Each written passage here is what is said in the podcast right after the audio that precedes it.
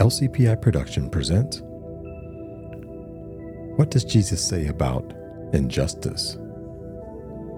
Let's look in 1 Peter 3 16 through 18. But you must do this in a gentle and respectful way.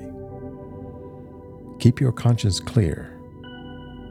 Then, if people speak evil against you, they will be ashamed when they see what a good life you live because you belong to Christ.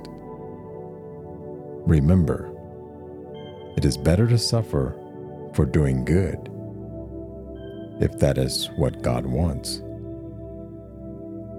than to suffer for doing wrong. Christ also suffered when he died for our sins once and for all.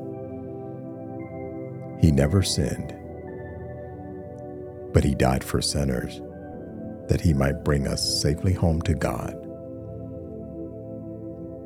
He suffered physical death, but he was raised to life in spirit. Let's look in 1 Peter 5 10 through 11.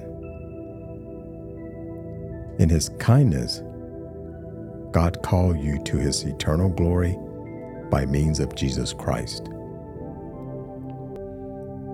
After you have suffered a little while, he will restore, support, and strengthen you, and he will place you on a firm foundation. All power is forever and ever. Amen. Thank you for listening, and God bless.